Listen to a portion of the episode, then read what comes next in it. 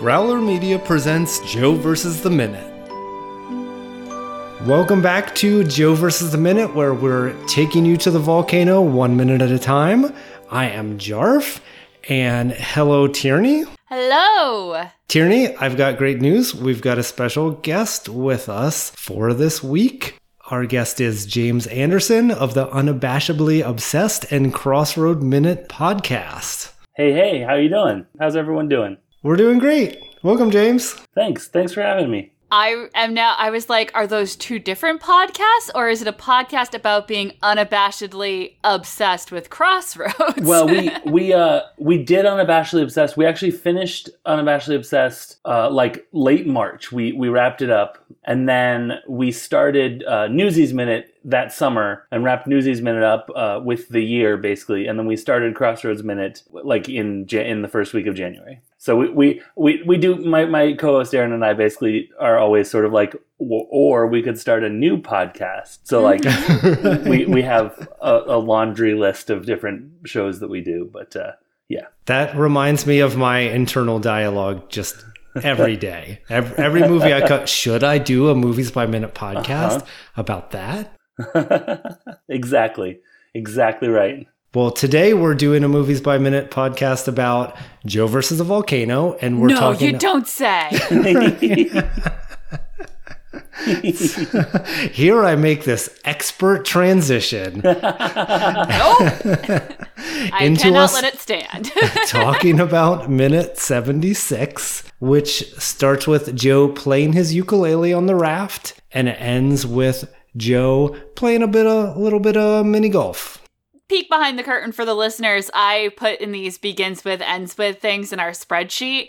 And I wrote in the spreadsheet ends with Joe putting on the raft, but I realized putting is pudding, and I've had the song "Putting on the Ritz" stuck in my head for the past like hour waiting to start this recording. When adrift and you don't know what. Sort to... of the original one, or what was the '80s one? That was a uh, Taco putting on the Ritz. The guy's the guy's name was Taco. What was it really? Taco? I think so. Isn't that a character from the League? well, there's there's there's Taco from the Adventure Zone, but I'm pretty oh, sure yeah. that yeah, Taco putting on the Ritz was the, the the artist's name was was Taco spelled exactly like the food item. Gotcha. Yeah. So many tacos, so little time. exactly right. How did I never know his name was Taco? That's bonkers. And Jarf, just to be clear, anytime I've put on the Ritz stuck in my head, the version is Young Frankenstein. Young Fra- correct. That is correct. That is, ah, that's actually yes. important to, to, to, note. That is correct. Super duper. well, that's a fun song to be stuck in your head all day. And I'm doing get, just as well as Joe.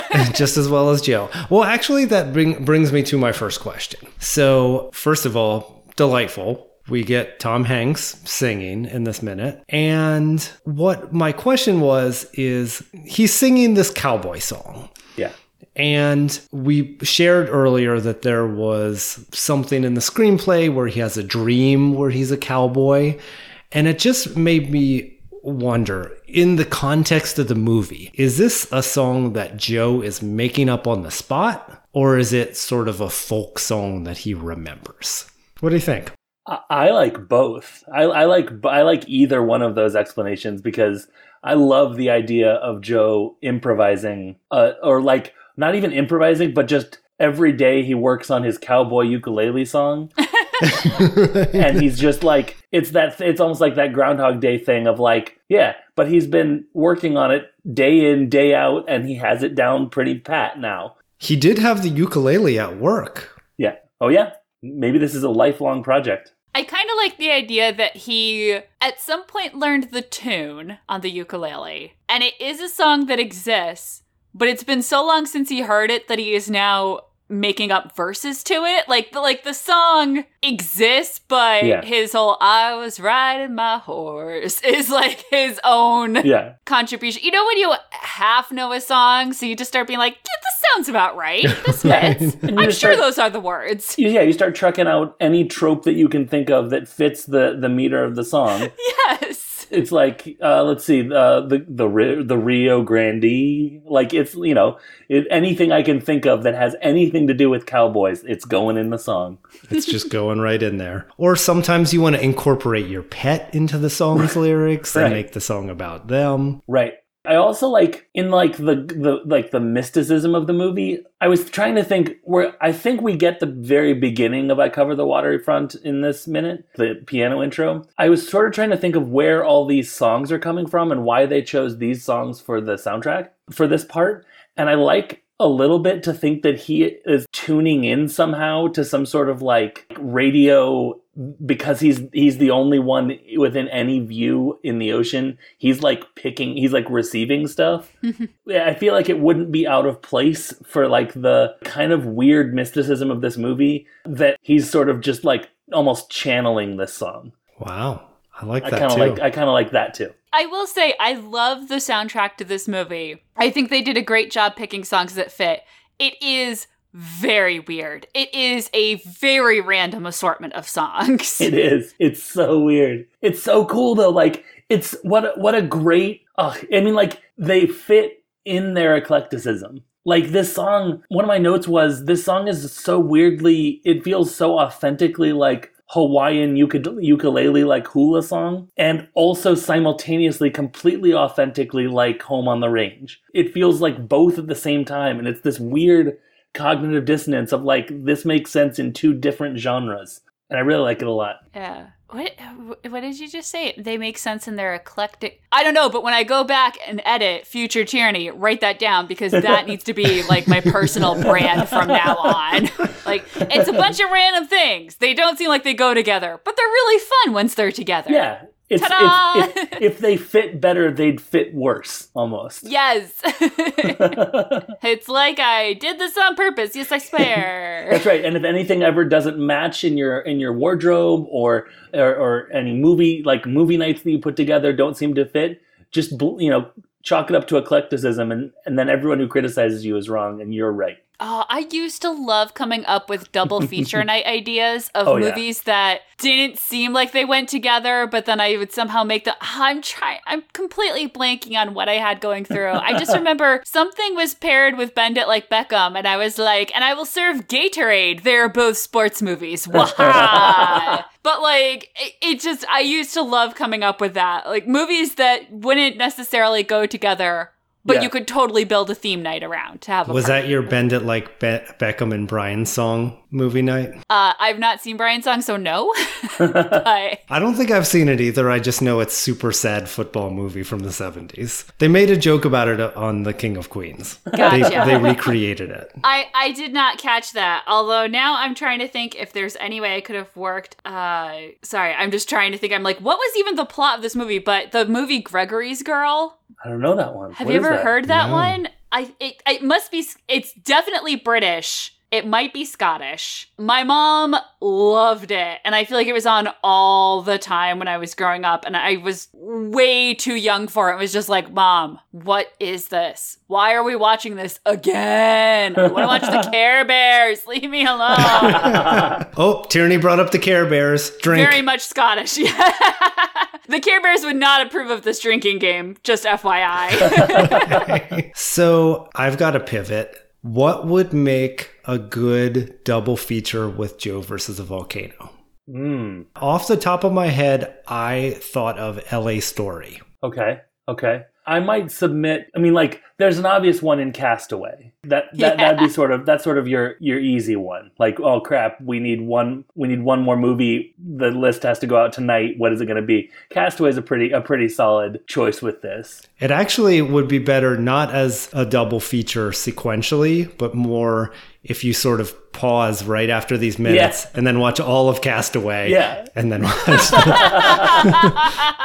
yeah. I oh man, there's so many. This this movie has so many facets to it. Like so many, it slide. It could slide into so many different things. I think one of the remarkable things about the movie and notable things about this conversation is that clearly it transcends its Tom Hanks and Meg Ryanness because Yeah. nobody is automatically suggesting another one of the Tom Hanks Meg Ryan movies. Right. Right. yeah.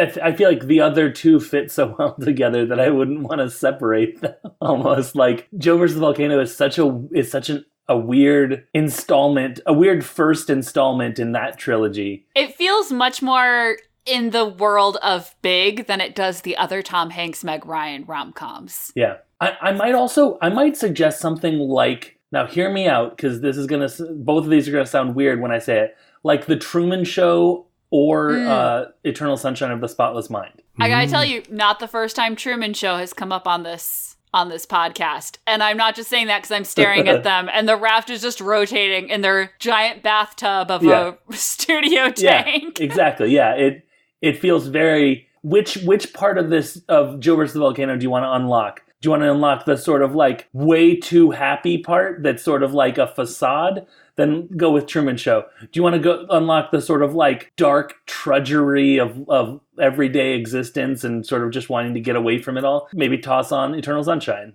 It's like two different uh, mirrors to reflect what we want to show about Joe versus the Volcano. Yeah. Or all three. Sure, that would be an intense night. yeah. All right. So if it's if it's Truman Show, Joe versus the volcano, Eternal Sunshine of the Spotless Mind, what Tom Hanks movie comes down to even it out for Jim Carrey? Hmm. I'm so sorry, listeners. Once again, this is a movie with no or a minute with no dialogue, so we have to get a little bit creative. Well, Literally, all that giddy up. happens is he sings the song, playing his ukulele while Patricia sleeps, and then the next day we see him putting. That is all that happens. He does say giddy up, which I thought was interesting to have sort of as a, a little tag at the end of his cowboy song, like almost like a plea to her to wake up. But Yes. I will agree. To, I will agree that uh, that it has very minimal dialogue. I love that because he definitely says it to her. Yeah, yeah. Oh, I don't know. I kind of like something like Big, actually, or something '80s. Maybe like The Burbs.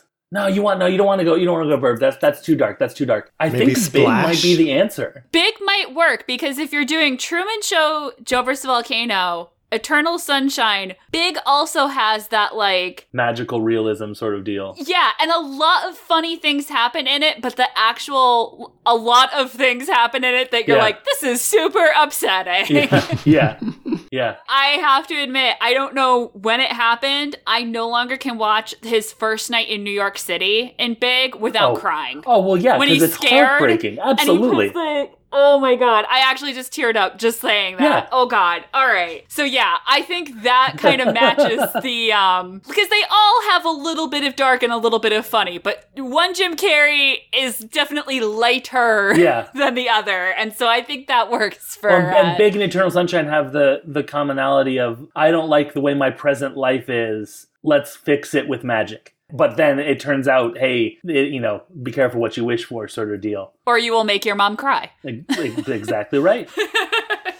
I was trying to think of uh, because now, of course, I was just re-listening to our episodes with the Carlyles, and Jonathan Carlyle mentioned that this introductory music to "I Cover the Waterfront" is used in other songs, and Huh. so there is a very like his cowboy song. Maybe he's making up. Yeah. I cover the waterfront. Very different vibe, but this little do do do do do is kind of like a transition between the two. Absolutely. It's it sounds like a like a horse, like you're on a Mhm. horse. One hundred percent.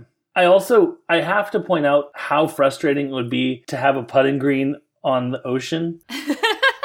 like that that would almost be like I, I almost would not want to play. It's like, all right, and we're putting oh, let me just account for the the you know the the rising and falling of the sea underneath my feet. It looked it, incredibly frustrating to me, and I'm not even like a big putt putt guy, but I'm already like I'm like nope, it, I'm not even gonna I'm not even gonna unroll it. I know I bought it. I know I brought it. I'm not gonna use it because it's ugh. Well, we were actually talking about this with the aforementioned Carlyles We were with him when he bought all this stuff. months ago when he bought all this stuff. It, it was like, when was this for? Right. And and what was the intent? And and we questioned would it work on a boat or not? And so now we now we see, just like I feared, doesn't work so well uh, on, on the it. raft. Yeah, it definitely feels like we're trying to be an executive here, but uh, we're all We're equal not in on an the executive situation. we're all equal on the uh, on the luggage raft. The law of the sea. exactly. This felt like an incredibly short minute. I was like, wait, it's already over. What's happening?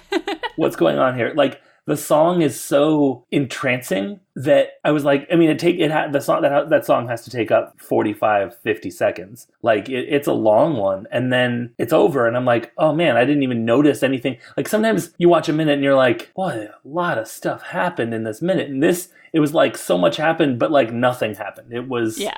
it was incredible. Maybe this is a good spot then to ask you your thoughts on the movie overall, James. I just want to point out James nailed it. The transition from the song, the nighttime scene to the putting green is like at the 50, 45 second mark. Nice. I Got just it. had to let you know that before we started talking about anything else. Sweet. The one time in my life I have any sense of how long something takes. I loved it. I mean, I, this was I saw this movie um, before I saw Sleepless in Seattle, and before You've Got Mail was even a twinkling in the eyes of its creators. Um, this movie is like I, I, my mom and I used to used to watch it, or like Sister Act or Sister Act Two, just like in that early '90s late 80s sort of area of i guess we're watching movies what are we going to watch? And you know throw this one on. The weirdness of this movie and the darkness of it wasn't apparent to me until i watched it for unabashedly obsessed a couple years ago. And i was i was blown away that my mom was like yeah this seems like a good thing to show like a six or seven year old. Like th- that i haven't been permanently like anxious about wor- i mean now that i'm saying that out loud i'm like wait a minute uh-oh but like the working week isn't constantly stressing me out from the beginning of this movie is just a miracle it's a weird weird movie but it's it's so beautiful like I, I want to thank you all for no spoilers for the rest of the week, but you got me. I, I got to be I get to be on one of the the most gorgeous minutes of this entire movie. So I'm really looking forward to that. It's there's a magical thing coming up, and I just love love where we are in this movie. It feels like a climax, even though it's nothing is happening when we like we're basically in montage city but it feels like the climax that we've been leading up to almost Well, you're welcome, and we're happy to have you. And w- one of the things that I've found doing this minute by minute is while I'll grant it, there are some iconic magic moments coming up this week. yeah But when you really slice up this movie and focus on it minute at a time, it almost always seems like there's something magic coming up. Yeah. So it, it's really been rewarding that way. I hope mm-hmm. our listeners have enjoyed as well. And I will add that I listened to your Joe versus a volcano episode of Unabashedly Obsessed recently, and I thought it was a great episode. So Well, thanks. I'll have to, I'll have to share that on our Thank you so much. We we love Tom Hanks. Uh, Aaron and I love Tom Hanks so so very very much. So we we celebrated T Hanksgiving month every November. So we just watched all Tom Hanks movies week after week after week. So it was it was cool to get to revisit some stuff that we'd seen before, but also visit for the first time. Like I had never seen like The Money Pit or The Burbs until we watched them for the podcast, and it was enlightening to say the least.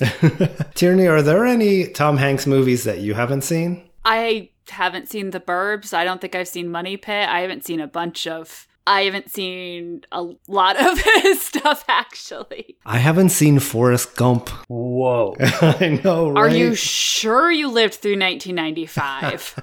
That that's huge. I I, don't know. know. I mean, like, I am never, ever, ever going to be someone that says, "Oh my God, you really, you, I can't believe you haven't seen that." So I'm just going to just live in this moment for a moment. But like, wow, Everywhere. I, I so I not only have seen Forrest Gump, I have seen Forrest Gump in multiple languages. well, okay, Oh, wow. unsubtitled Italian Forrest Gump, like taped off the TV in Italy and I sent to it. my Italian teacher, was our bribe if we got enough passing grades on the national test or whatever it was for our senior year, maybe it was junior year in Italian because it was one of the guys' favorite movies. And my teacher was like, Well, you guys do well on this test. And I I wonder make who did happen. the Italian dub. Who is the Italian Tom Hanks? I have no idea. I'd have to look it up, but yeah, I have watched the Italian dubbed, like no no subtitles, no whatever. We had to get good at it. to actually but yeah that was one of we had a few uh things but mostly it was like oh great we're watching an opera the clown is sad because his daughter's getting married what the heck and so Right. being able to watch forrest gump was amazing Right, that, that uplifting movie. No one's sad in that. Never. we also were high school. I mean, Right, high no. school kids are not known for their sentimentality. Hey, listen, I I've been crying at Forrest Gump for what going on 25 years now. So like I'm as sentimental as they come. I I love that movie and when people say that they hate it because of all the flaws, I I don't know what they're talking about because I'm blind, purposefully blind to them. Well, before we move on to the rest of our week, I wanted to take us back to music. I'll uh, I'll drop a cue from your era of movies. La la la la la la la la la la la. Oh, happy day. Oh, happy day. Oh, happy day. Back to music. The cowboy song originally performed by Tom Hanks. This was written for the movie. Yeah. I just wanted to make that clear because I I think we all knew that, but I realized we never said that, and our listeners probably don't. And so when we were saying like, "Oh, I wonder if in his mind this movie exists or if he's making it up," and the reason we are speculating that is because this is not a song that existed. This Right. is yep. original Joe versus the volcano. Lyrics by John Patrick Shanley, performed by Tom Hanks. I did an internet search just to see, you know, if it was an existing folk song or whatever. And there's a guy that performs it called Ukulele Jim. Yeah. And I was like, oh, it's originally by Ukulele Jim. Cool. Let me just click here. Oh, he's 2013. Cool. Yep. He is just someone that does ukulele songs from things. And that's it. Which is fine. T- totally That's what fine. you want to do. Ukulele Jim is a great name. We're it not sounds knocking like- it, but It, Yeah, it- to me, it sounds like oh yeah, well sure. Jim Smith was a was a ukulele artist from 1932 who wrote this song, the Cowboy Song, which was covered by you know like it, I was I was constructing this whole narrative in my head where ukulele Jim was this old guy who wrote this song. no, that was, and we have found that that is incorrect. So. Uh, what a what a what a it's so it feels right though. Like it reminds me of uh, of Sweet Baby James by uh, James Taylor a little bit. Oh, yes. like I love just the imagery of sort of like a casual cowboy like a kind of casually sad cowboy kind of deal. Like I just it it really really uh really speaks to me. I, I really like it a lot and I think that it it feels like it is a classic song already I found that website too, and the ukulele Jim did write additional lyrics to the cowboy song on his recording of it. So, so we've got that going for us. so in a way it's like a collaboration Exactly. Humanity wrote the cowboy song. and if I can circle back to a thing that only I cared about, nobody else cared about at the time, and they certainly don't care about now, the Italian actor who dubbed Forrest Gump was Francesco Penafiano. well my here's my here's my question though I'm sorry Francesco Penafio Correct. did he attempt how did he did he change his voice to convey southern dumb or was it just an italian dub did he change his voice to try and portray the character I, I, I mean, now I'm, I'm invested in this Italian dub of, of Forrest Gump, and I will need your teacher's uh, name and address. To. Well, actually, Signora Leonardi, we need the tape. And it was a tape. I mean, I'm not. it's funny that you asked that because this article that I found addresses that very point. It's about Awesome. translating cultural references in film. oh, well, yeah. Yeah. I mean, translating Forrest Gump into any language to me feels wild. The high school scenes alone are uh, Right? Yeah. very specific to a time and place. right yeah and how like how do you get i must have drank about 50 dr peppers like wh- i mean does that translate? Like oh man that yeah. Well, we're I- gonna have to- I'd love to read that article if you want to So I'm going to recommend Patreon content for One Steel Sister, rewatch of the Italian dub, and and this is what it says to your question, James. The current trend in cinema today and for many years now has been to choose dubbing actors who are even physically close to the original actors to reproduce their tones of voice as faithfully as possible. Although the imitation is not always perfect, the difference that a hearer can detect between the original and the dubbing actors, for example, by switching between the original audio on a DVD, are often very slim and mainly related to the different nature of the languages spoken and not Right. the dubbers' voices. Such is the case, for example, of the unique voice adopted by Tom Hanks in Forrest Gump, whose typical mannerisms and tone were seamlessly reproduced by Francesco Pannofino. Oh man, we ugh. I- just let me say this. So Tom Hanks, you know his thing when he is playing some like he did it in Big and he did it in Forrest Gump. When there's a kid that is also playing the same character, he gets the kid to do all his lines and then mimics the kid. So the kid that played young Forrest Gump had that accent. That was the kid's real accent. And Tom Hanks just said, "Okay, say my lines. Okay, so you say it like that. I'm going to say it like you say." it." Hmm. which means that Francisco Pannofino is doing an impression of Tom Hanks doing an impression of the kid that played young Forrest Gump. That's hilarious.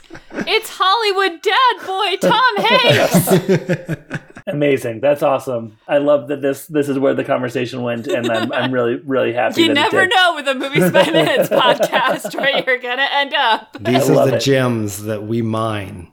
So maybe we should wrap up here and give James uh, an opportunity to do a plug, and uh, because I've got some astrology notes for Wednesday to get into.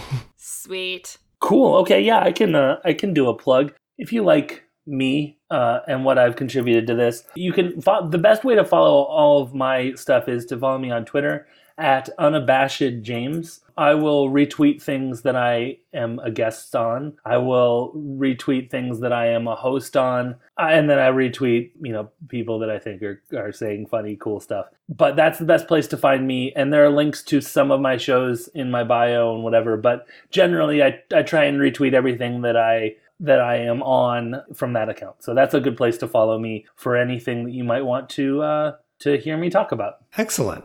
Well, Tierney, we've covered everything from the Italian dub of Forrest Gump to the Rio Grande. So where to now? Well, next we're going to cover the waterfront. I we're going to cover the see what you waterfront.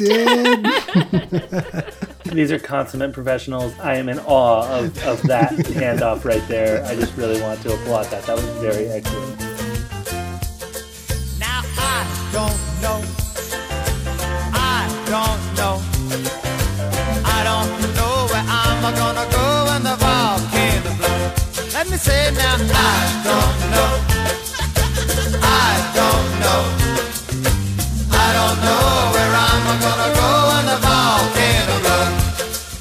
Wow, something is really different. on the growler.